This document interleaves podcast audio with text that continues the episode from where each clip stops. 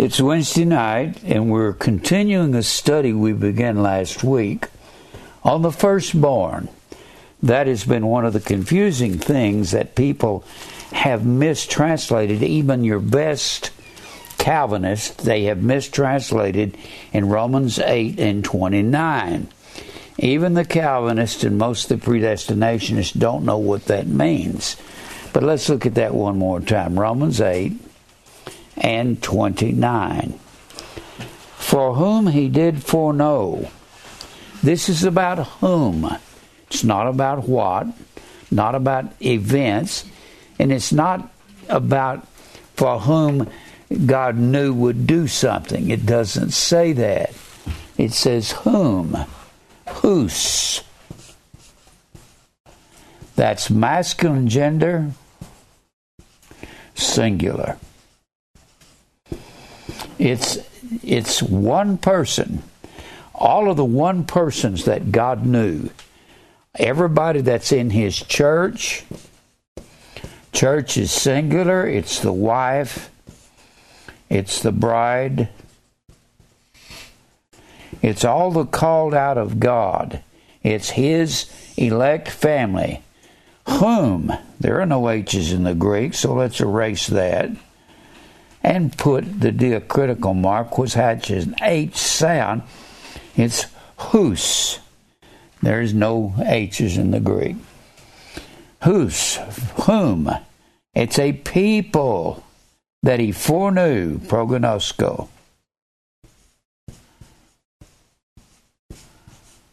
Now he knew us before. Pro means before. Gnosko means to know. It's a people he knew intimately. When you see somebody uh, on the sidewalk walking along, you say, I know him. Means you have an intimate relationship. That's what that means. Uh, the ones on uh, Jesus left at the judgment in Matthew 7, he's going to say, Depart from you the work iniquity. I never gnosko you. Well, he foreknew us. Those are the ones He's predestined. Pro Prohorizo. This doesn't have anything to do with people's guesswork. Pro meaning before, and horizo is the word horizon. It's our word horizon. The Latins added an N to it, and it means to predetermine for the light. God predetermined us for the horizon, and the light is Jesus. He has predetermined us for Jesus. So the people that he foreknew are the ones he's predestined to be conformed. To be conformed, sumorphos, S U M M O R P H O S. To be shaped, morphe, it's the word morphe in fellowship with. What you're predestined to is to get in fellowship with people that believe the truth, not unbelievers and not false teachers. People will say, Well, shouldn't I go to church somewhere? No. You should go to a church that preaches the truth, and there's not many of us around. I don't know of anybody that teaches the whole truth in America like what I'm teaching here. Christmas is pagan. Easter's pagan. It's the same thing as Mardi Gras. It's the same thing as Valentine's. The same thing as Halloween. There is no difference in Halloween and Christmas on the ancient calendars in the ancient world. They came at different times of the year depending on the culture they were in. So, but this is not what I'm emphasizing. I've preached on this many times. The people God foreknew He's predestined them or predetermined them not just to be in heaven one day, but to be conformed to the image, icon, E I K O N, likeness. Now I really need to get into the likeness of Jesus. Likeness, if we're going to be a part of his kingdom, we got to be like him in his kingdom. When he says, Blessed are the poor in spirit, for theirs is the kingdom of God. A king rules in a kingdom. A king rules. In the kingdom of God, I wrote this on the board. The firstborn does not signify the first male born in a family. When you see firstborn in the scripture, firstborn signifies a king, a priest, and an inheritance. These three things because when when Jacob had 12 sons, Reuben was the eldest. The kingship should have gone to Reuben. The priesthood should have gone to him and the inheritance. And when it went to the firstborn, it he got a double portion. And it was his job to take care of the rest of the family. But he was unstable as water, so God took it upon himself to allow Jacob to appoint to appoint his thirdborn son Levi to have Reuben's position of priesthood. Priesthood. And his fourth born son Judah out of Judah would come the king. And out of his eleventh son, Joseph, would come the inheritance. You've heard me say that Joseph, and that was through his second born son Ephraim, and Ephraim headed the ten northern tribes, ten northern tribes. And during the days of Jesus, only southern Judah was back from the captivity. Well, if only Judah was back, just the king was back, and the priests were in all of the tribes. Don't have time to go into that. But the northern tribes were called the ten lost tribes.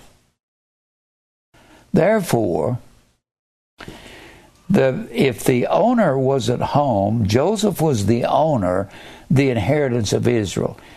The firstborn was supposed to be king, priest, and have the inheritance. Joseph got the inheritance in Genesis, the 48th chapter, when Jacob crossed his hands and placed his hand upon the head of Ephraim, the second born of Joseph. Now, we are, the Bible says God hath made us priests and kings. I put it up here on the board. Jesus is the firstborn king, priest, and inheritance. But you got to keep that in perspective because firstborn did not mean Jesus was born. He was born of a woman when Mary had brought forth her firstborn son. But he was, as God, he wasn't born from Mary. As God, he was here from eternity. He was the God, he was the I am in the beginning. He said he was. Well, I've heard these charismatics say Jesus never called himself God. He called himself God in John the eighth chapter when he told the Pharisees, uh, Abraham rejoiced to see my day, and he saw it. They said, You're not even 50 years old. You've seen Abraham? He said, Before Abraham was, I am. When he said I am, he was saying, I am the I am God of the Old Testament. When he told Moses, You go tell Israel uh, that I'm going to deliver them, and what if they've forgotten you? Uh, Moses said, What shall I say? He said, You tell them, I am has sent me. So he called himself the I am God. Now, the firstborn is the priest and the king. God had made substitutes in the Old Testament. Let's read the rest of that verse in in Romans 8 and 29. Well, I'll read the whole thing. For whom he did foreknow, he also did predestinate to be conformed to the image of his Son, that he, now the antecedent to he, antecedent,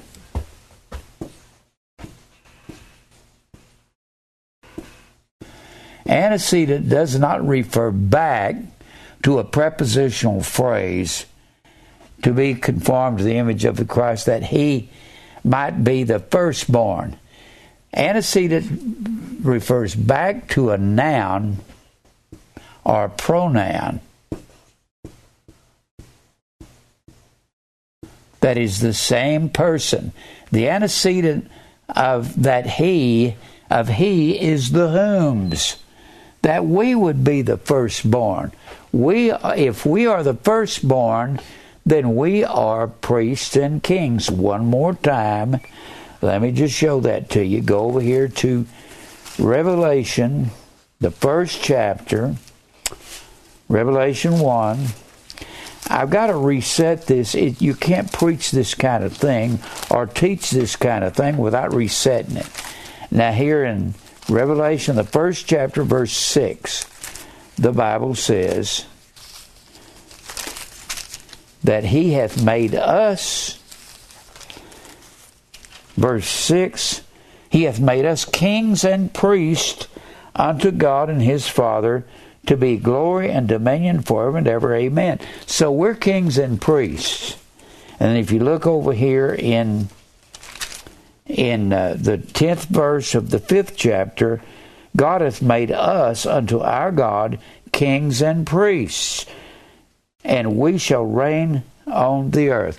Now, how are we kings? We're kings only in one sense. You have to remember when the Lord said, so shall thy seed be. And he said it to Abraham. He, he said, Look at the stars of heaven. Number the stars.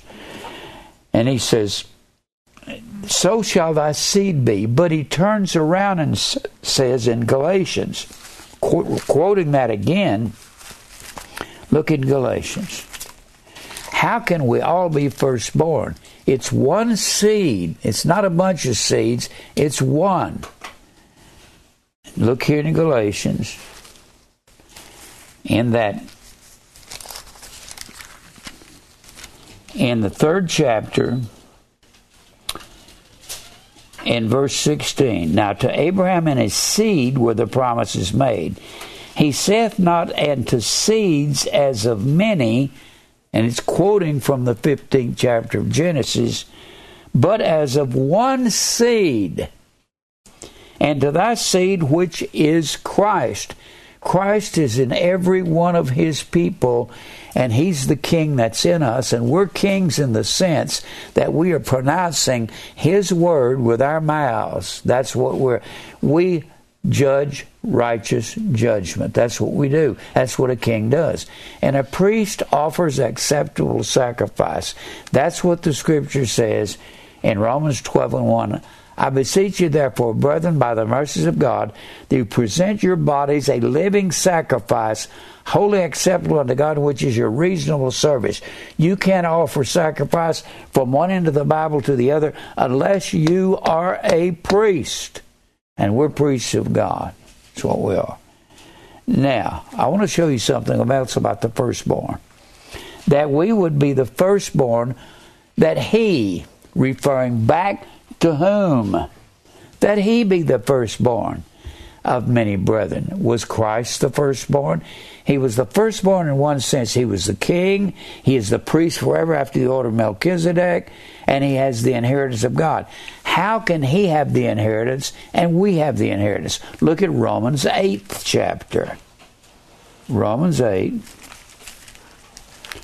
And you got to remember all of these because they go together. All right, Romans the 8th chapter. All right.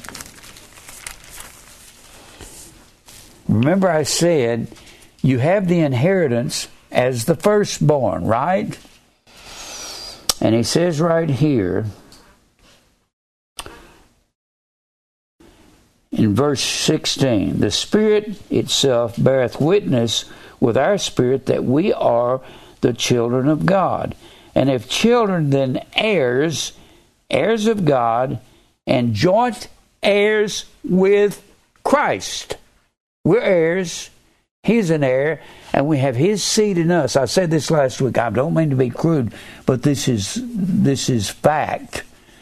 In my chemistry book, I was looking up seed and are the sperm of man in one emission. There may be 600,000 sperm in one emission of a man.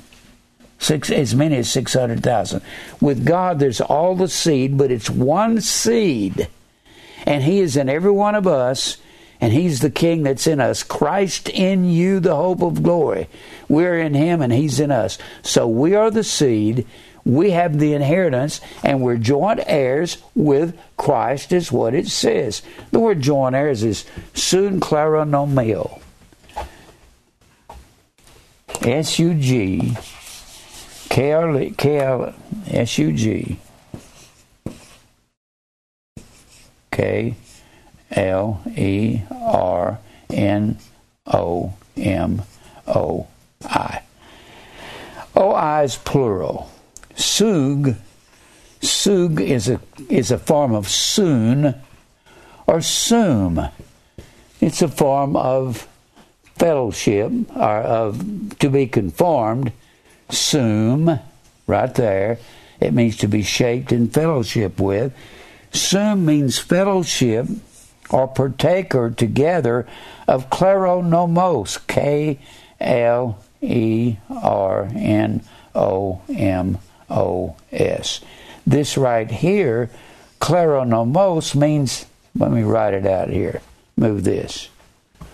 Kleronomos, we've studied that. That is the word, or nomoi, K L E R O N O M O I, or N O M O S, or N O M E O. These are inherit, inheritance, And we have obtained, Ephesians 1 and 11 says, we have obtained an inheritance, a claro nomeo. Inheritance, inherit. You can put claro on the front of that. Being predestinated. So, an inheritance has to do with us being predestinated to it. We've obtained a Nomos is the word law or a lawful a lawful kleros. Kleros means portion. How do you do, to obtain a lawful portion and become an heir with Christ? You have to be adopted. The Bible says there in Ephesians 1 and 5, well, 1 and 4 says, He hath chosen us in Him before the foundation of the world, that we should be holy and without blame. And without blame before Him in love, having predestinated us, predestinated us to the adoption of children. And if you're adopted, you had a you have a lawful kleros nomos. Nomos is the Greek word law. Kleros means a portion. You have a lawful portion if you're adopted into the family of God. And adoption means to, it's a, a word that means to place tithemi, sons. I can't even think of the word.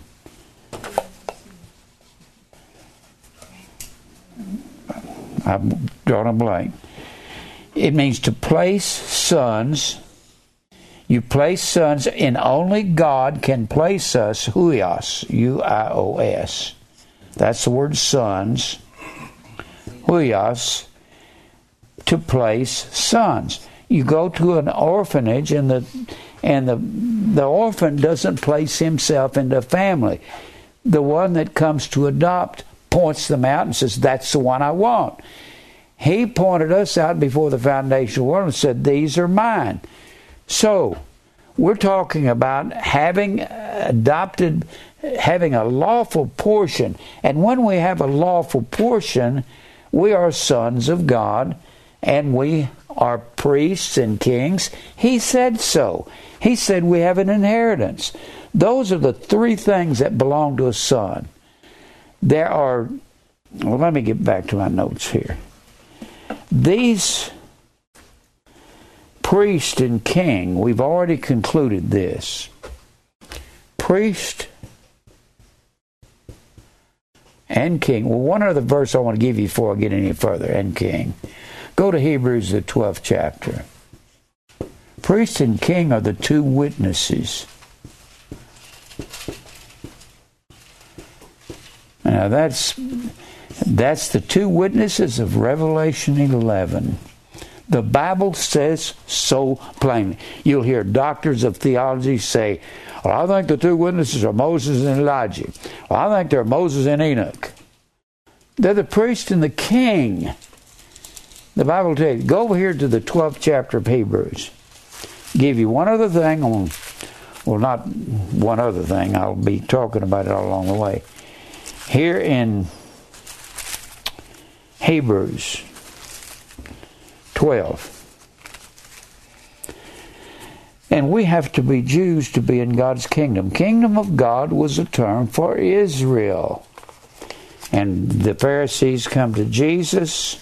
Well, I'll get to that in a minute. In Hebrews 12,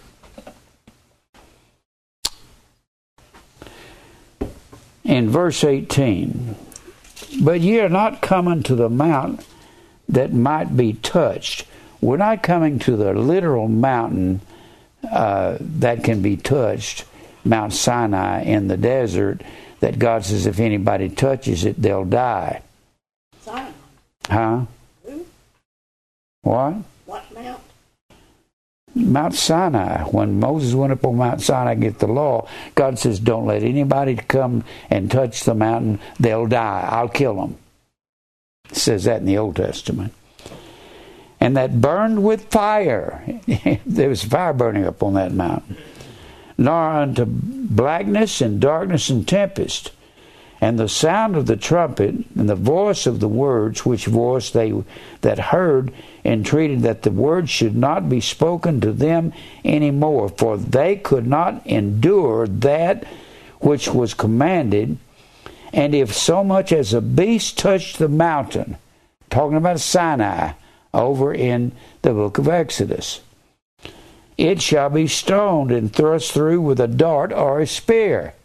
God says, This is my private mountain. You're standing on holy ground, Moses, and take the shoes off your feet and don't let any beast come near. I'll kill anybody that gets near here.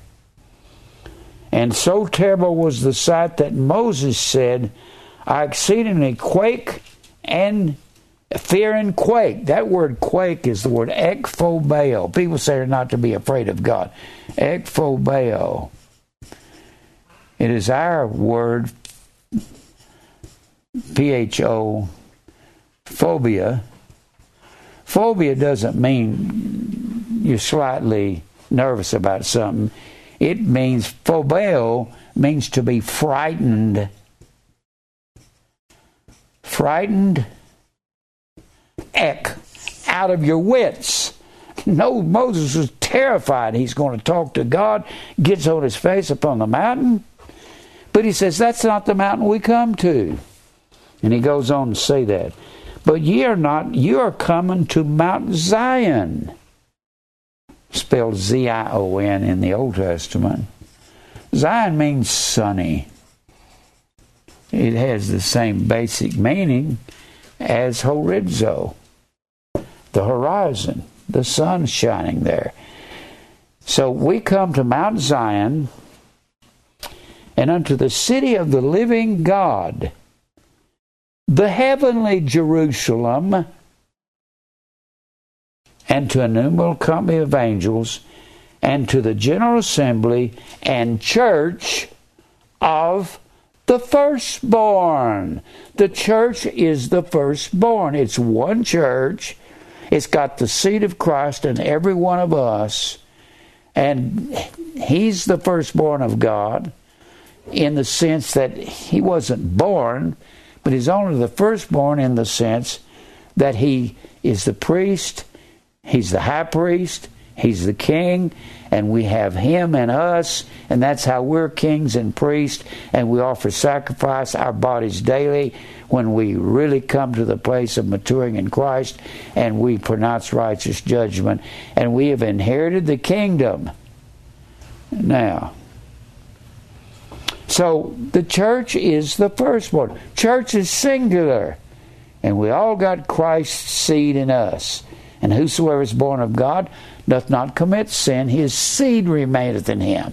His sperma remains in him. His sporos, the spore of God. Now, these, we are the the uh, priest and king as the two witnesses. Let's go back over here to Revelation 3. The priest and king is a part of our inheritance. It's what we inherit. We are priests and kings, but as priests and kings, let me put it this way. Let me put it this way. We are we have an inner man, that's Christ in you, that's the king. Christ, the king is in you. Well, the the Pharisees come to Jesus and say, Are you going to restore the kingdom at this time? He said, The kingdom cometh not with observation. The kingdom of God is in you. If the kingdom of God is in us, the king is in us. We're circumcised of the heart. We're spiritual Israel. We're spiritual Jews. I don't know why preachers hate that so much, but you know most preachers hate the idea of somebody preaching that we're spiritual Israel? Well, circumcision belongs to Israel, belonged to Abraham in the 17th chapter. Now our hearts are circumcised. We're circumcised with a circumcision made without hands. There in Ephesians, the second chapter, and Colossians, the second chapter. It's a spiritual circumcision. So the king is the inner man. And he's in each one of his children. And the outer man serves the law of the flesh. And that's what we have to put to death. And it takes years to do that, but you can't put something to death unless it is a priest.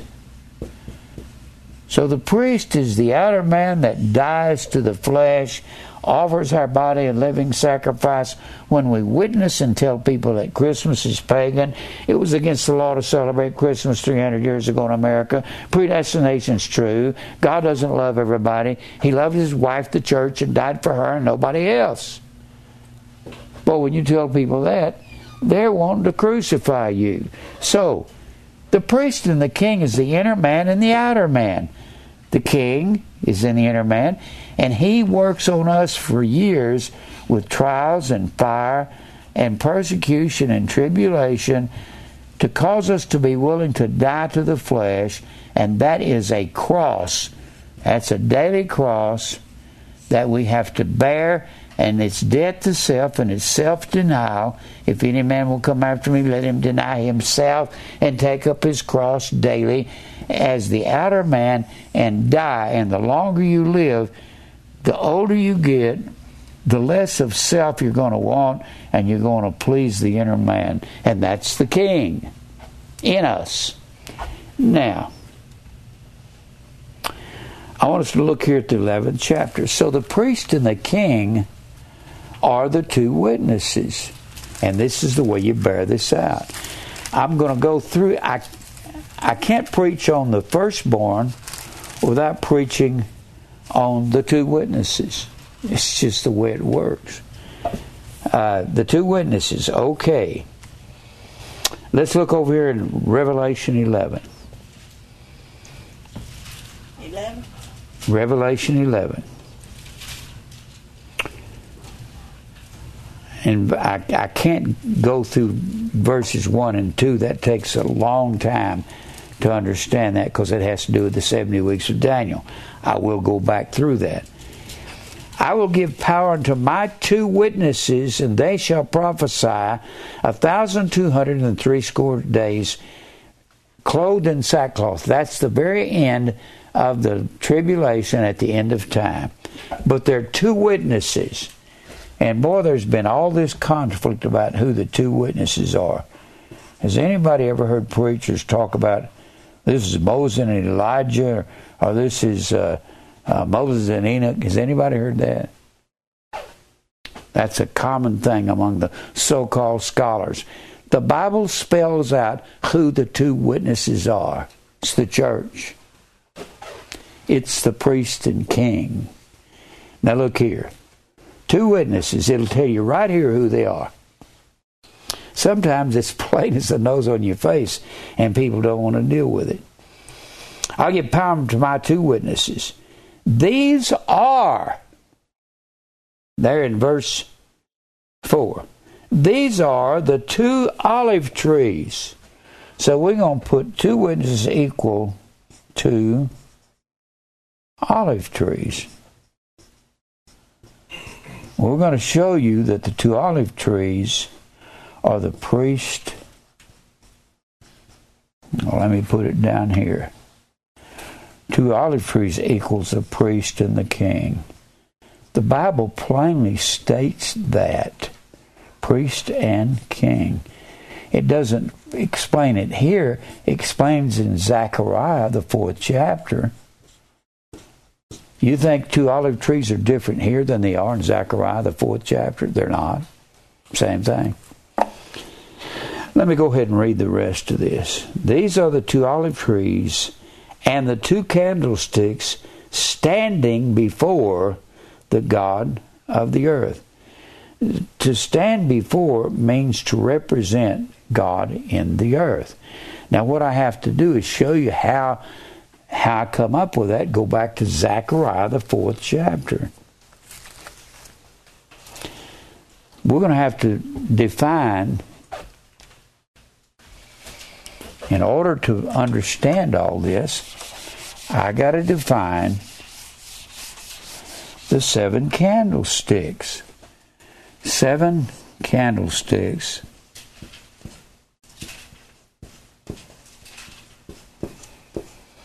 are the church. It's actually the refined church. Refined church, and we'll see that in Revelation 1, the last verse of Revelation, the first chapter. 11. Not 11th chapter, the first chapter. First chapter, before I go over to Zechariah, let me go ahead and go to Revelation, the first chapter, so you can see this. I've taught on this before, but coming back to the firstborn, which is the priest and the king with the inheritance, and if the priest and the king are the two witnesses, and that's the firstborn, the firstborn receives the inheritance, and he becomes the priest and the king of the family. Now look here in Revelation, the first chapter. In Revelation, the first chapter, you see Christ standing in the middle of seven candlesticks. And you see he's got seven stars in his right hand. Boy, that takes us to the Pleiades, doesn't it? That takes us to the seven stars and Orion in Amos, the fifth chapter. In, in Revelation, the first chapter, Christ is in the seven candlesticks. He says each one of these seven churches in verse 11 is a candlestick. And Christ is standing amidst the seven golden candlesticks. That has to be Jewish. That is the menorah. What gets me I figured out a long time ago, the first chapter of Revelation, this was a Jewish book.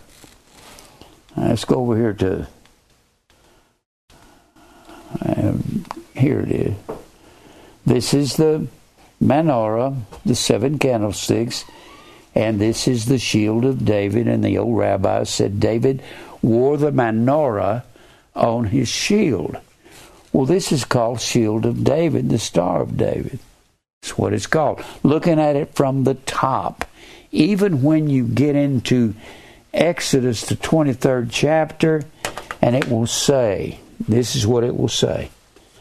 It will say, if this is the center post of the candlesticks, it'll say three. There's three candlesticks out of each side. So most people draw it, draw the candlesticks like this, two dimensional. The only picture we have of the candlesticks was when the Arch of Titus, when the candlesticks were carried away, and we have a picture of the Arch of Titus, and it is three dimensional. If you draw a diameter through any of these if you got a diameter, you got one, two, three with this diameter. This is a diameter here. You have one, two, three. You got a diameter here, one, two, three. So there would be three out of each side when you looked at it this way, because this is the way the candlesticks are on the Arch of Titus. I got that in a I think I had it on a paper here. I don't know. I thought I had it. I thought I placed it over here a while ago. But anyway, you can look up candlesticks in your McClintock and Strong, and you'll see on the Arch of Titus it is three dimensional. It's not two dimensional. Now, and where was I? So you've got Christ standing amidst the candlesticks in verse 12 and 13. In the midst of the seven candlesticks are, are one like unto the Son of God, clothed with a garment down to the paps, down to the foot, and girt about the paps with a golden girdle. And in verse 16, he had in his right hand seven stars. When I see seven stars, I think of Pleiades, and that was called the morning star. What is Jesus called in the 22nd chapter of Revelation? He's called the morning star. And the Pleiades was seven stars in Pleiades constellation. The Pleiades, the Jews said, the Pleiades has seven visible stars in the spring that comes out at the end of April, somewhere in the in that early spring, and the rabbis said because they became visible, they said the Pleiades caused the flowers to bloom, the wheat to grow, the apples to blossom. They said it was the Pleiades that brought that up. And God tells Israel, I can bind the sweet influences of Pleiades. And Orion was called the evening star. Orion, and Orion, they said, the Jews said, the rabbis said, that pulled the sap down in the winter and caused the everything to be barren until the springtime. Well, God says, I can bind Pleiades and you won't have any crops. It wasn't a matter of whether Pleiades actually caused the crops to come up. That's what the rabbis said. So God says, I'll use your terminology. I'll bind Pleiades and I'll loose the bands of Orion. What binds Orion down in the winter, I'll, you'll be having a you'll be having a uh, you'll be having a uh, a cold winter, and it'll be in the middle of January, and and it'll be real cold, and then I'll cause a warm front to come in, and I'll hit you with a. I'll wait till about two or three weeks and get all the crops to start coming up. Crocuses do that, and the daffodils do that if we get a warm front come in in the middle of January, February. And then God says, I'll strike you with a cold front and then I'll come back and hit you with a freeze and it'll kill your crops. That's what he's saying. And God's God's promise was to give Israel crops as long as they were obedient to him. So Pleiades has to do with crops, fruit. If they've got the morning star, that's Christ, then they'll have the fruit of the Spirit. If they're obedient to God, us included. Then he says, down here in verse 20, this verse 20 is one of the most important verses in this whole book. I've said this a hundred times. Verse 20 of chapter 1 is a glossary for the whole book because you got these seven candlesticks and seven angels all through, or the seven stars, all through Revelation. Verse 20 The mystery of the seven stars in the right hand of Christ. Well, I think Pleiades. I think I think of the Big Dipper, which is the swastika. I think of that. The Big Dipper has got. This is like having two witnesses in the Bible. The Big Dipper. Let me put it up here.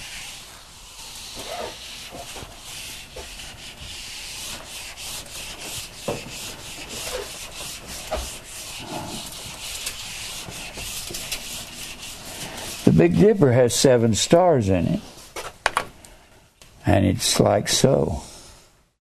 And the ancients in the ancient world, this was their their seasonal calendar was the Big Dipper.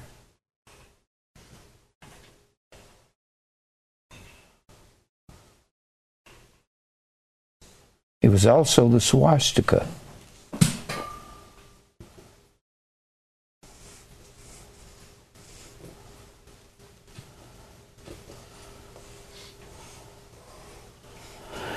That is a swastika of suvasti.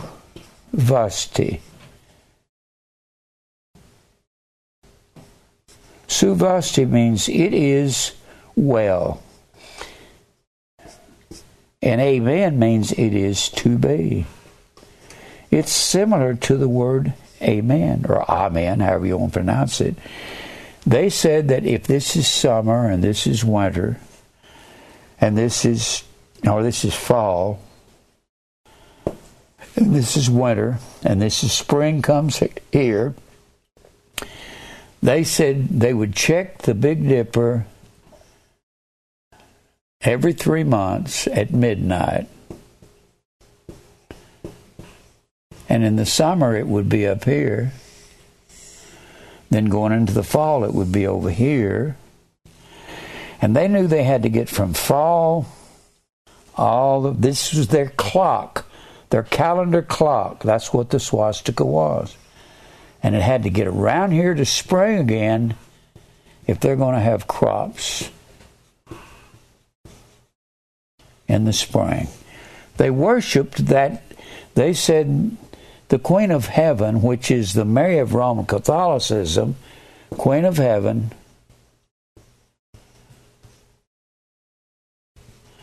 And that was actually the moon, according to the pagans. She was the lesser of the gods, but they gave more adoration to the moon. And that, and if you go into those Arab countries, the moon, the crescent moon is their symbol. That's on the flags. That's on the flags of the Turks and many of the others over there, many of the other nations there. And they worship the Lord Moon. In fact, the word Iraq RAQ. RAQ comes from the word Y E A R E C H or A C H. Yarak. Yarak is one of the words for moon. Moon. So we get the word Iraq, or our son's name is Eric. It means a ruler, and the Lord moon, the moon ruled the night. She removed the night. And the Bible says, Don't seek the seven stars, seek him that maketh the seven stars and Orion. So they, they said that There were two witnesses to the seven stars the swastika or the Big Dipper. That's where it, I challenge anyone, anybody that owns a computer. I'm looking at the camera. Go online and look up swastika in the stars. It'll pop up there, and this is what you'll see. Hitler sent Himmler, his head of his SS, his hitman, his death squad to Tibet and to come up with. Uh, he was looking for angels that had fallen from heaven, which is a fairy tale. And he's looking for a superior race or an Aryan race, A R Y A N. Aryan means su- superior because he thought the Nazis were superior people, the Germans were. I don't know why he thought they were better than the English and better than the Americans, because we were all Caucasians except for the blacks. And he thought they were a superior race. They were better than the English and better than the Americans. I don't even, don't even get that. And he wasn't an Aryan. He was a little short squirt. Just a ridiculous looking guy with a goofy mustache. But he brought this all back from Tibet. So you got Amos, the fifth chapter, and you got the Queen of Heaven in Jeremiah 44 and Jeremiah 7, and God condemns Israel for worshiping the Queen of Heaven. They said the Queen of Heaven had to be turning this wheel to get them back around to the spring. They thought the Big Dipper was turning, and that wasn't it. We're in this circular going around the sun, so forth. All right. Now, so he says down here in verse 20 the mystery of the seven stars which thou sawest in my right hand, and the seven golden candlesticks. Here's the mystery. Here's the glossary. It's going to tell you what it is when you run across the seven angels in Revelation 8, 9, 10, Revelation 15. You're going to run across those same angels. He says, Here's the mystery. And the seven golden candlesticks and the seven the seven stars are the seven angels of the seven churches. Some you really need to understand here seven stars are the seven angels. All the pastors of the churches were called angels, but actually the word is angelos, A G G E L O S. It means messenger. You know what we need to do? Throw the word angel out the window and forget that. It means messenger. You could have Michael, a heavenly angel, Gabriel, a heavenly angel, but you, you could have me, a messenger preaching the truth of God's word. I'm an angel when it comes to preaching. If you have a little kid that goes next door to borrow sugar from the neighbor, the, the little kid's an angel, even if it's a brat, because it's a messenger saying, Mama wants to borrow a cup of sugar. That's what an angel is. So the seven angels are the seven stars are the seven messengers of the seven churches. You've got to realize something. I wish this was bigger than what it is, because these these stem and these pipes they come they start down here, and they've got big round pipes and they've got oil in them. They got olive oil in them, and the olive oil causes the flame up here on the on the tips of the of the candlesticks. The oil is a picture of the angels or the messenger. The candlestick has no need. That's like we don't have any need in our bodies unless we've got the oil and all through Scripture, the oil is always a picture of the Holy Spirit. Always. So the oil in the candlesticks is the Holy Spirit in us. Can you see that? So the candlesticks are worthless without the message in them, worthless without the oil. And we are, the oil is, is causes the flame to come out, and that that was the only official light in Israel. That was that was it was the only light. And whether anybody likes it or not, that's the truth about the swastika. We're not Nazis here. We're not uh, prejudiced people. It's stupid. I put this on a board and people say, look at there, a bunch of Nazis on there. You're dumb. This has a history behind it. I started putting something on the board. Let me let me finish up here. And he says, and the candlesticks are the seven churches. So, candlesticks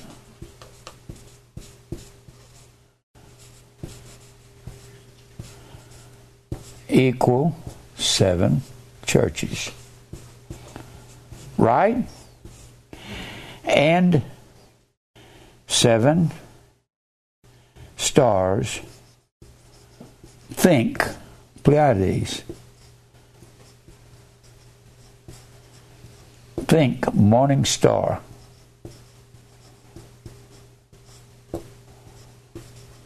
Think fruit. The seven stars equals these seven messengers. Think preachers. All the pastors of churches in the first century were called angels, messengers. Think preachers. Think oil. Particularly olive oil. That's the way they lit everything up. And that was if this is the temple and you had the veil and then you had the Ark of the Covenant, you had the the table of showbread, showbread, had the altar of incense, you had the seven candlesticks down here, and of course you had the altar here, the brazen altar, and the brazen sea down here. But think of the light, the only light in Israel was the candlesticks. Now, and the seven candlesticks which thou sawest are the seven churches. So, the church of the firstborn, the church is the firstborn, isn't it? So the church would be, if it says there the seven churches, remember, remember, seven in the Hebrew is Sheba. The Queen of Sheba was the Queen of Seven. That's what her name means, seven. And to take an oath was this is a form of Sheba, S H E B U A H. And that word means to take an oath. But to take a real oath to God, this also means to seven oneself. They didn't talk the way we talk. They talked with idioms and metaphors and figures of speech. When they said seven, it meant something. You got sevens all through the book of Revelation. Seven stars, seven seals, seven angels, seven trumpets, seven sevens all the way through there. So if the church, is, heavenly Jerusalem is the church of the firstborn, it's the church, then the church is the seven stars, the church is the seven candlesticks. They're all the same. Now let's go back over here to Zechariah, the fourth chapter. They don't change. God doesn't change his mind. He said, In all of my judgments, I change not. Change, shalah, means I don't mutate any doctrines or any beliefs. It means to transmute this is in Malachi, the third chapter.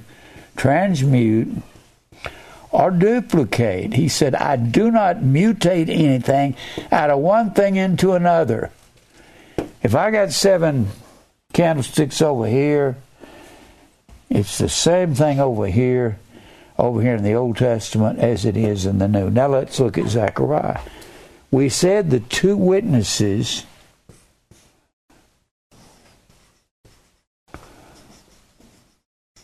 The Bible says in Revelation 11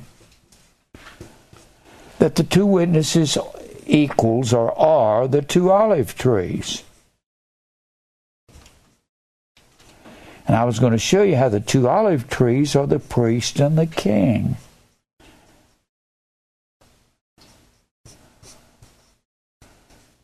The two olive trees, Zechariah sees seven candlesticks. And he said, There's two olive trees. What grows on an olive tree? Olives. When you press them on an olive press, what do they yield? Olive oil. And what do they use them for? To put in the candlesticks and to cook with. That's what they used it for. Now look over here in Zechariah.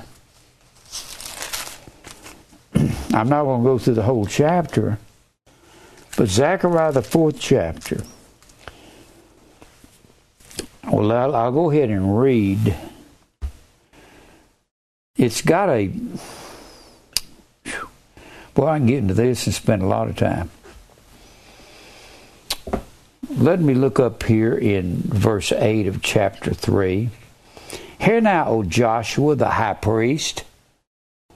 You got a priest here, and you got a king thou and thy fellows that sit before thee, for they are men wondered at. For behold, I will bring forth my servant the branch, talking about Christ. Then it goes on down here and talks about this is not the Joshua that came over with Moses. This is another Joshua.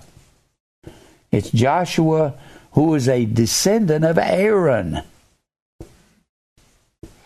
To be a high priest, you had to be a descendant of Aaron.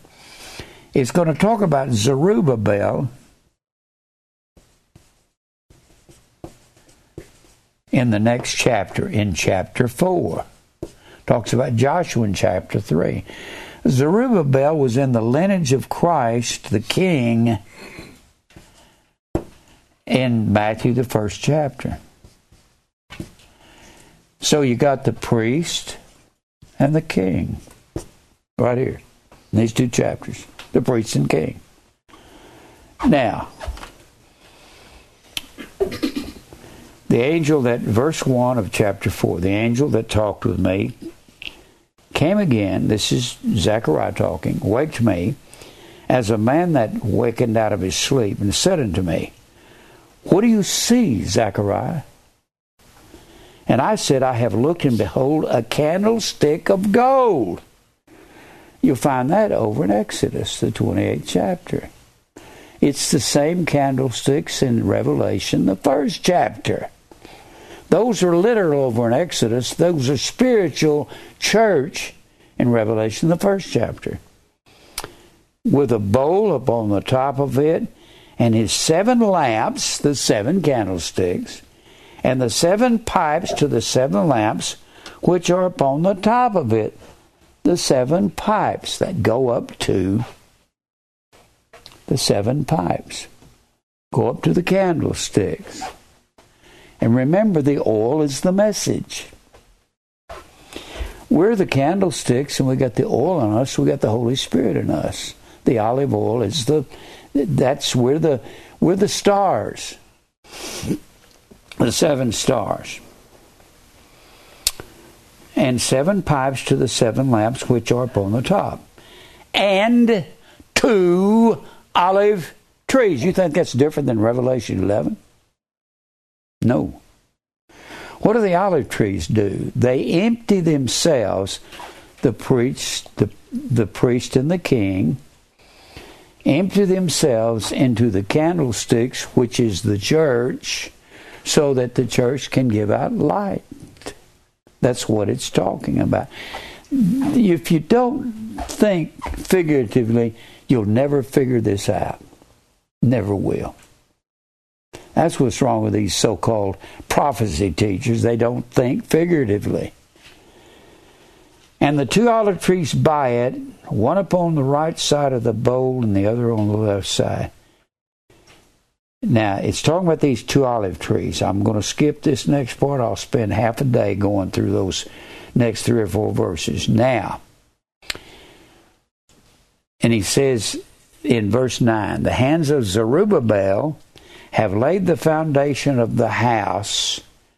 This is about building the temple. It was Zechariah and Haggai's message to tell the people, get back building in 520 BC when they had quit 16 years before in 536 because they had gotten so much flack. His hands also shall finish it, and thou shalt know that the Lord of hosts hath sent me. Who hath despised the day of small things? For they shall rejoice and shall see the plummet, the plumb line, the measuring line in the hand of Zerubbabel with those seven candlesticks. They are the eyes of the Lord. So the seven candlesticks, seven candlesticks are the eyes of the Lord.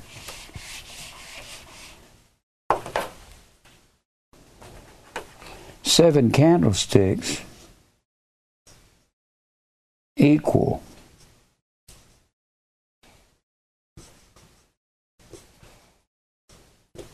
equal eyes of Lord. So, if the seven candlesticks are the eyes of the Lord, and the seven candlesticks are the church, and you've got the seven stars, which are the preachers inside of the candlesticks or the oil, then the seven candlesticks and the church are all the same thing. And the church is the eyes of the Lord, isn't it? The Bible says in Second Chronicles that the eyes of the Lord go to and fro throughout the whole earth, showing themselves strong in behalf of those whose hearts are perfect towards God. So we go throughout the earth. We show ourselves strong to the church, those people that need that. Now let's go let's go further in this. Verse 11. It's going to tell you who the two olive trees are, which are the two witnesses. Then answered I and said unto him, What are these two olive trees? Revelation 11 said they're the two witnesses of God. It's going to tell you who they are right here, if anybody had the good sense to look at it. What are these two olive trees upon the right side of the candlesticks, upon the left side? And I answered again and said unto him, What be these two olive branches which through the two golden pipes empty the golden oil? That's the message of God that the that the two witnesses empty into the candlesticks and the golden oil out of themselves. And he answered me and said, You don't know what these are? These two olive trees?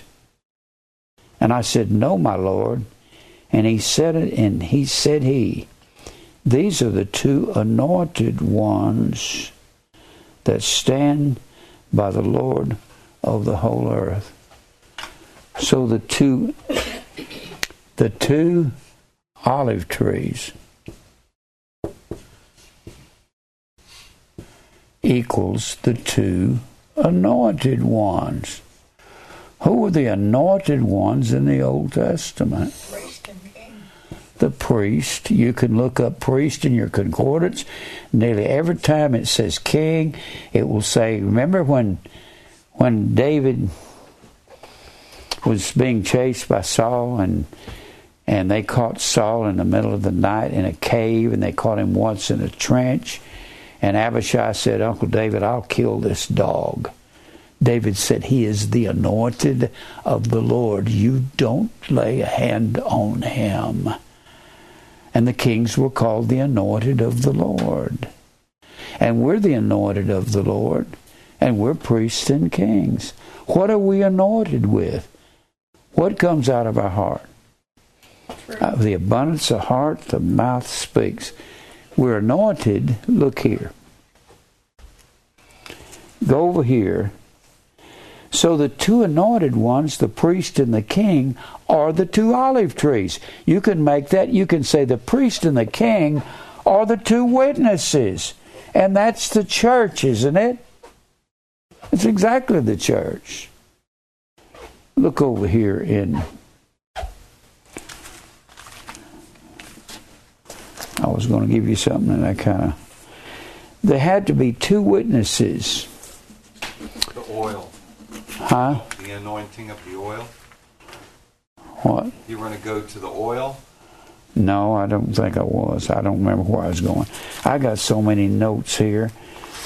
Let me just give this to you. In Numbers 35 30.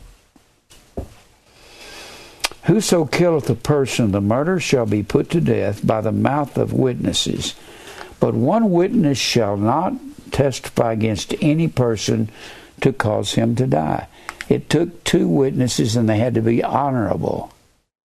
In our in our day and time, you can have one drug lord that's going to testify against a bigger drug lord, and he can be a liar and a crook and a thief, and you get one testimony and you convict him in our courts. You couldn't do that in theirs. In Deuteronomy 17, 6 and 7, at the mouth of two witnesses shall he that is worthy of death be put to death, but the mouth of one witness he shall not be put to death. The hands of the witnesses shall be first upon him to put him to death. Remember the woman that was taken in adultery in John 8, the first chapter, uh, the first verse. A woman was brought to Jesus that was taken in adultery, and the Pharisees brought the woman to Jesus and threw him down, threw her down at his feet. Said this woman was taken in the very act. Well, their law said you had to bring the woman and the man. And they had a law, and the one that saw the act had to step forward, and they picked up a big stone, and they it doesn't say cast the first stone. It says first cast the stone. Jesus said, He that is without sin, let him be first to cast the stone. The thing about the first to cast the stone, if he was lying and he was a false witness, he had to suffer whatever penalty he was accusing this one of. And when Jesus stooped down to write on the ground, I'll tell you what I believe he wrote. I believe he wrote a verse out of the 19th chapter of Deuteronomy. 19 says, One witness shall not rise up against a man for any iniquity or for any sin that he sinneth. At the mouth of two witnesses or the mouth of three witnesses shall the matter be established. If a false witness rise up, then shall you do unto him as he had thought to have done unto his brother. Why do you think those Pharisees walked away when he stooped down to write on the ground? I believe that's what he wrote. So they didn't cast a stone, did they? No, ain't go. If you were lying, you had to die. How do you like that? I like that.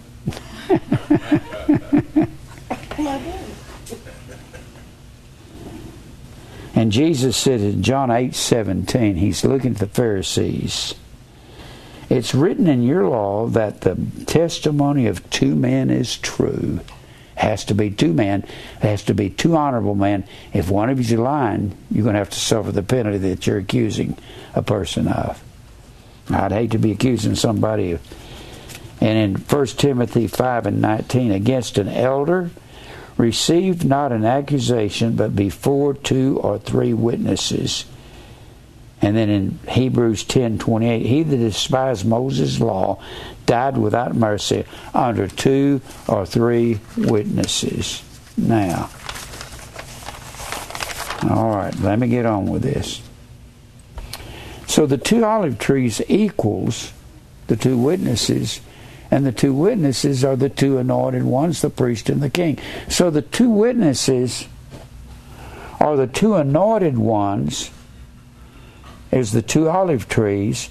It's the priest and the king because they were the anointed ones in the Old Testament. They're the only ones that were anointed. So that's us. At the last day when the priest and the king are out there, look back at Revelation 11.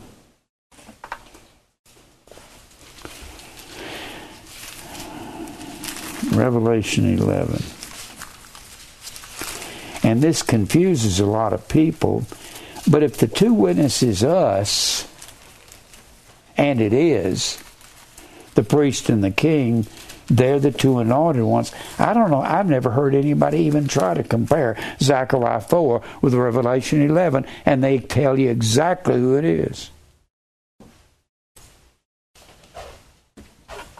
How much time do I have, Mike? 22. All right. So the two witnesses, the priest and the king, are the church. Now look over here in Revelation 11.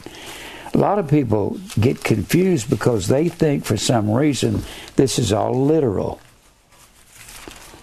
All right. I'm going to read verse 4 again. These. Some of it is, isn't it? Uh, It is in a sense it is what? literal. Well, it is. We're the literal two witnesses. We are the church. We're the two anointed ones. We're the priest and king because we're the firstborn. This started with predestined conform to the image of his son that we be the firstborn. That he, the whoms that he had chosen, be the firstborn. But Christ is also priest and king. But we're only priest and king because he, the one seed, is in all of us. It's one seed. It's not plural so shall thy seed be. And that makes us priest and king. Well, you can look back over here at Genesis 15. I probably should give you this, then I'll come back. So our job here is just to witness. It's to tell people the truth.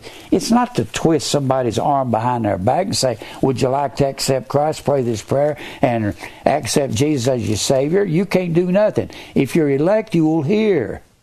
The hearing ear and the seeing eye the Lord has made even both of them. Look here in Genesis 15.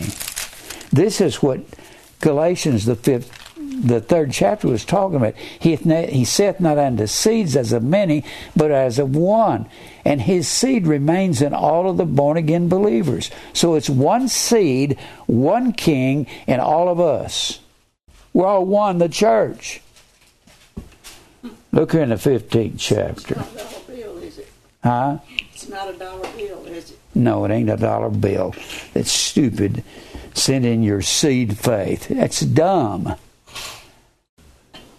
Seed is sporos. It comes from the word sperma, which is our word sperm, and it's masculine gender. I've never seen a dollar bill that's masculine unless it had George Washington's picture on it. Stupid. All right. He says here in the 15th chapter of Genesis, in verse 5. What he says in verse 4 Behold, the word of the Lord came into Abraham, saying, This shall not be thine heir. Speaking of Eliezer, this Syrian that lives in his house, he's a very faithful man. But he that shall come forth out of thine own bowels shall be thine heir. He's talking about Isaac. He gives him the prophecy of Isaac in the 17th chapter. And he brought Abraham forth and abroad and said, Look now toward the star to heaven, and tell the stars, that's a safar, it's a uh, a term, census term is what it is. Tell the stars if thou be able to number them.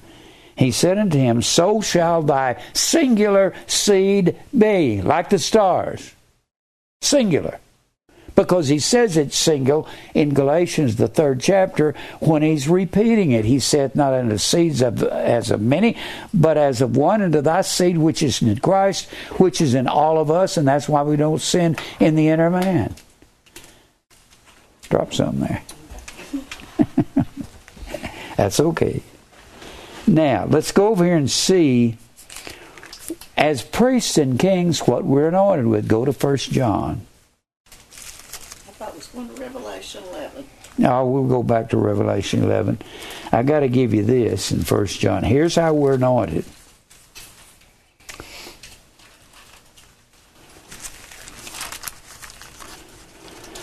All right. First John 2. Here's our anointing. As priests and kings. Look at verse 27. But the anointing which ye have received, Chria, H R E I A. The anointing, Chria, the smearing all over. There's only one smearing all over us. And what would that be? Blood. Oil. What if I said baptism? A blood baptism was a death. There has to be death of that outer man. And that outer man is the priest that's offering his body a living sacrifice.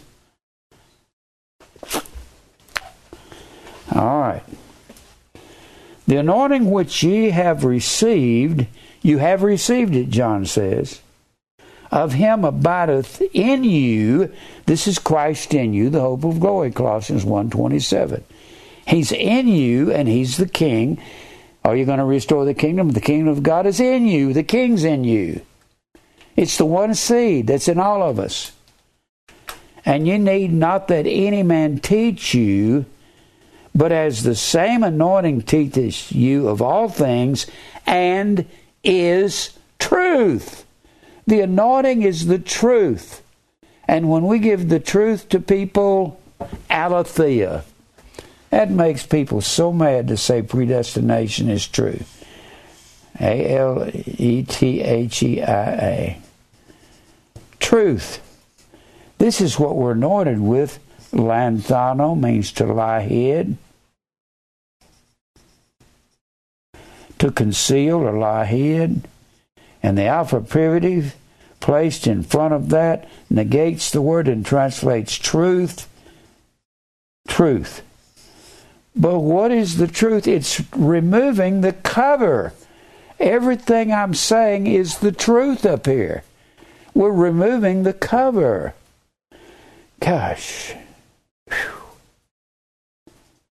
This takes me on a long run. What is the truth? Isn't the truth eating flesh and drinking blood? Isn't that what it is? Except you eat my flesh and drink my blood, you don't have any life in you. In John, the sixth chapter, eat my flesh, drink my blood.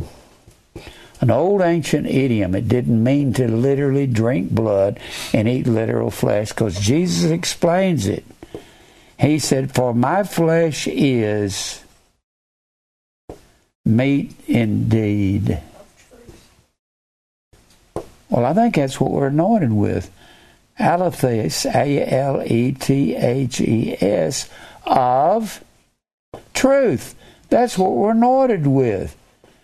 To tell people the truth and take the cover off and say it like it is. Christmas is Christ's best, whether anybody likes it or not. What's amazing about Christmas I don't mean to boast in this, but I figured that out as a little boy. Nobody had ever talked to me. Sat there in Fort Worth, Texas, 1951, 52. I was 12 years old, and we bought a TV. My father bought a TV, a little 80-inch screen. We had two stations, NBC and CBS. No other stations had rabbit ears. Boy, that thing would break up, and the horizontal hold would roll. Sometimes we'd get over to the TV and get fix that horizontal hold. And finally to stop. I'm watching the Pope as a little boy, 12 years old.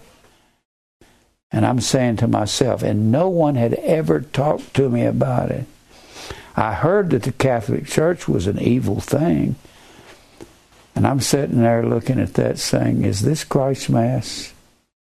Christmas, there's the Pope, it's, it's Christmas Eve, and he's doing the Mass, the midnight Mass.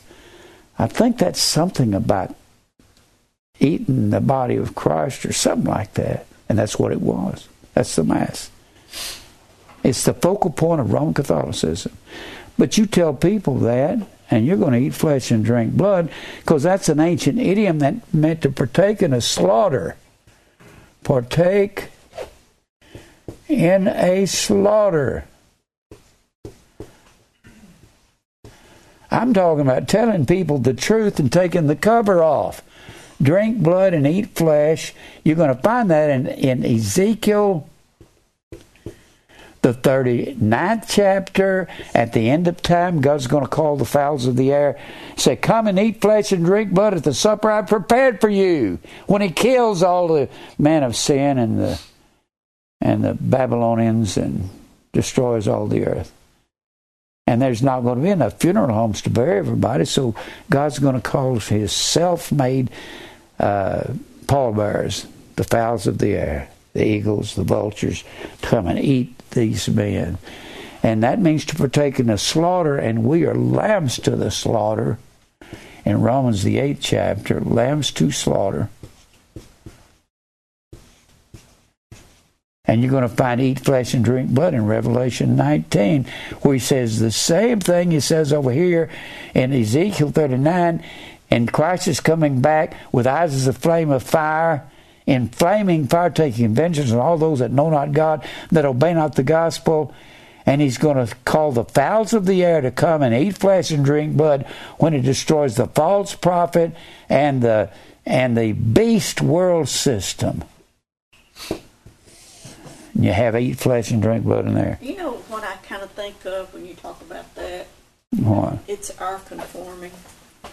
Well, we are conforming. I mean, is that kind of Yeah, we're conforming to Christ's likeness, and we get more and more willing. The more we learn, we get more and more willing to say the truth to people. That makes us strong. I'm not afraid of anybody.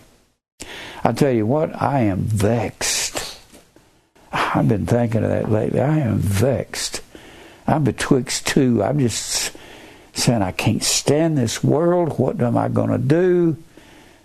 I know I'm going to keep talking to people about truth and keep preaching, keep teaching. I feel like Lot in Sodom. My soul is vexed. Several words for vex. It means to be in a quandary and you just don't know what to do. I go out and talk to people every day and, and I witness to people and some people say, well, that sounds interesting. But nobody ever comes around. Just the people that's here, people that see us on TV. There'll be two people from over here and one person over yonder, another one over here. Most of our congregation on Sunday morning is from 50 to 75 to 80 miles away. You can't get a lot of people in one place because only few are going to hear this truth. Do I have time left, Mike? Fine. All right, let me give you some more of this. I'll get back to the 11th chapter, but let me give you this. If truth is what we're anointed with, anointed as priest and king with truth. Well, that's with eat flesh and drink blood. That's when we eat flesh and drink blood, isn't it?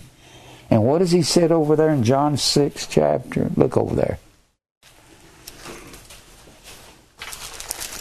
You can't preach on this. I can't preach on it without bringing out all these different points on it.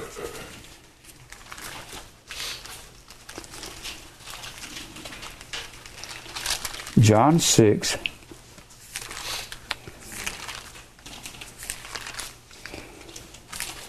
And look at verse 48. I am the bread of life. Bread. Now remember, we said We're anointed with truth, and that's eating flesh and drinking blood when we tell people the truth. And that's the same thing as the bread. Your fathers did eat manna in the wilderness and are dead. This is the bread which cometh down from heaven, that if a man eat thereof and not die, I am the living bread which came down from heaven. If any man will eat this bread, he shall live forevermore, and the bread that I will give is my flesh. Eat flesh is eating the bread, isn't it? Notice that. There's an axiom in algebra things that are equal to the same thing are equal to each other. The two witnesses are equal to the the two olive trees, that's equal to the church. That's equal to the truth. That's equal to the bread. That's equal to eat flesh and drink blood. That's what we're anointed with. All these are equal. If you notice, they're all the same thing, aren't they? That's not hard to understand, is it? Algebra is real easy when you use it in the Bible. If equals a substitute is for equal, so you can say, let's substitute the church, the results are equal. Let's substitute the church for the seven stars. Let's substitute the church for the seven candlesticks. Let's substitute the church for the two witnesses. Let's substitute the church for the truth. And then he says, The bread that I will give is my flesh. And that's the truth. And that's eat flesh and drink blood means to eat and drink of truth, doesn't it? I don't know why people resent me putting these things together. This is like the simplest algebra equation you can come up with. They're all equal which I will give for the life of the world. And the Jews therefore strove among themselves, saying, How can this man give us his flesh to eat? And then he tells them, My flesh is truth. It's made of truth. Then Jesus said, Verily I say unto you, except you eat the flesh of the Son of Man, drink his blood, you have no life in you. And the Roman Catholics took that and said, we'll have the Eucharist and raise it up in the air and say, Hoc est corpus eum filii, and it'll turn into the literal body and blood of Christ. That's not it, Catholics. Has nothing to do with that. Has to do with eating, drinking of truth. Oh, but wait a minute. My flesh is meat and drink, and my blood is drink indeed. It's of truth. That's what we're anointed with, isn't it? As priest and king. I keep saying that over and over because I don't want you to forget it. Look over here in Hebrews 10. Or let me go to 1 Corinthians. I ain't going to have time for this. 1 Corinthians 10. 1 Corinthians 10, 16. The cup of blessing which we bless is not the communion of the blood of Christ. That's drinking of truth. The bread which we break is not the communion of the body of Christ. And how many bodies are there? There's one. And what is the body? Colossians 1 18 and 24. The body's the church. That's the two witnesses. That's the two olive trees. For we, being many, are one bread and one body, one church. And you have to partake of the body, which is partaking of the church, which makes people want to crucify you when you tell them the truth. Doesn't it? Yes. Gosh. I got so much more on this, and I don't go to Hebrews. Go to Hebrews. I'll just read this and then I'll stop because I'm running out of time. Do I have any time, Mike? One. One. Four. Four. Maybe I can read this real quick. Hebrews 10. And I'm going to add a little to it up because I'm going to define it as I go. Hebrews 10, verse 16. This is the covenant that I will make with my people after those days, saith the Lord, I will put my laws in their hearts. That's the truth. That's what we get crucified for. And in their minds will I write them. And their sins and iniquities will I remember no more. Now, where remission of these is, there is no more offering for sin. Having therefore, brethren, boldness to enter into the Holy of Holies by the blood of Jesus, not by the blood of a goat, by a new and living hodos, a narrow way. Hodos is the word way. And there's two ways, a narrow way and a broad way. Narrow is the word thalibo. It's a form of thalipsis, the word tribulation. We enter in to hold by a new and living way, which he hath consecrated for us through the veil of the temple, that is to say, his flesh.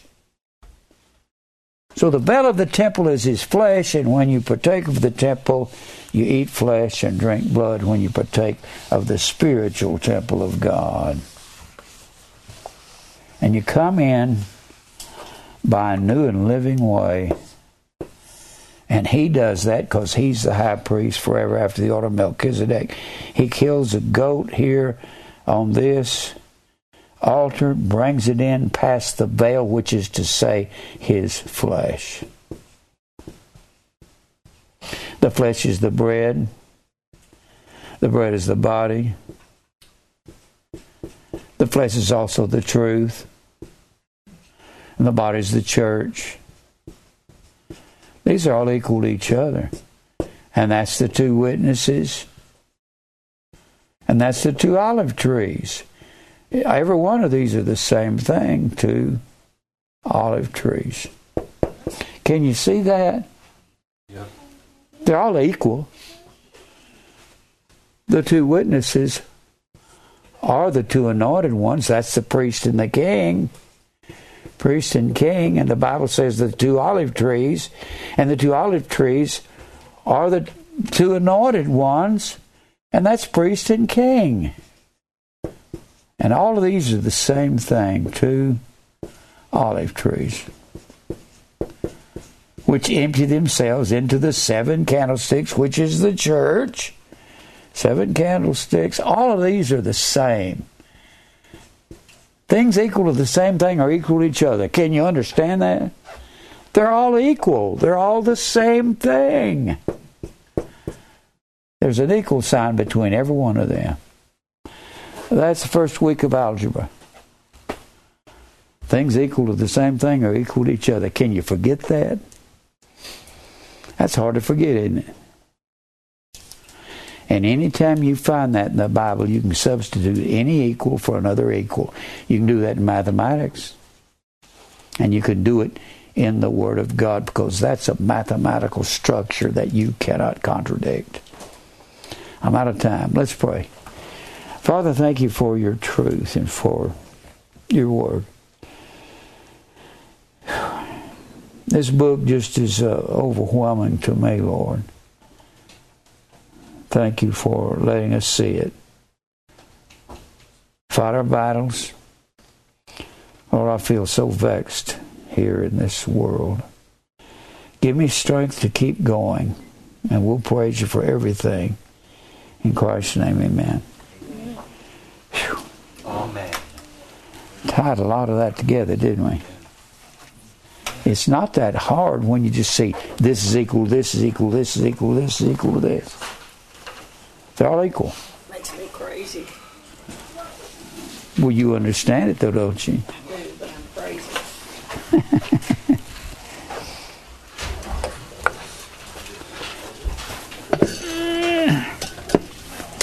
My brain, I ain't got much left.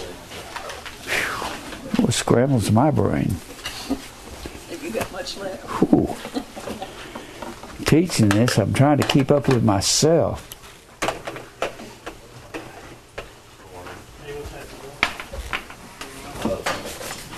There's.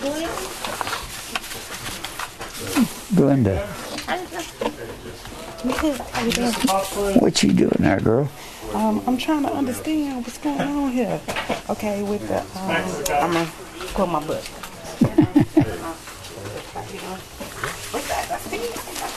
Yes, good. What you doing, Glenn? Just How you doing? I'm fine. You fine? Yes. What you doing, little girl? Is this my daddy? Yes, it is. It's my daddy. Are you available Saturday? I should be. Eric said he he, he won't have to work because he's already taken his turn. Okay. Yeah, yeah, I'll be He available. picked up my flooring today for our daughter, so Who did? Um, oh, Eric did. yeah, they had it up here at Rose, and he ordered if he knew how to do all that. Okay. So, I got another statue. Thank you. I love you. I love you too, man. I know that's an awful lot of stuff. But it's equal to each other, so They're all equal to each other. That's the point. it's great. They're all equal. That makes algebra more interesting, doesn't it? Makes the Bible It makes the Bible interesting. very. But the Bible is full of algebra. It's packed full of it. Still going. Excuse me. I'm still weak from it, but. Thank you. That's real good. Man. Thank you, Rusty. Uh, hold on a second. Let me give you something. Let me go over and grab that for you, Mary. Let me give you something here. You wouldn't hear Sunday. This is for Sunday. Okay. Well, thank you. You're welcome.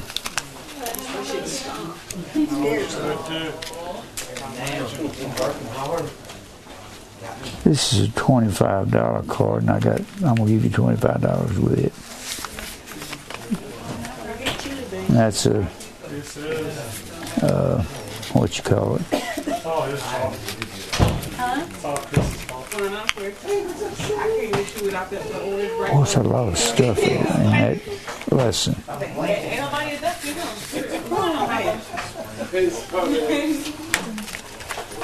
You feeling any better? Yes. I feel a little better. Thank you very much. That's a twenty-five dollar card. Still went two times today. oh man did you hear Good sermon, Brother Jim. Huh? That was a good sermon. Yes, sir. A lot of stuff, isn't it? Yes, it is. But if you can remember, you you know computers. It's just like any math. If you if you look up the things that are equal to each other, it makes it makes sense, doesn't it? Yes, it does. You that. Hey, You don't get me. I'm kidding. I love you. I love you, Sheldon.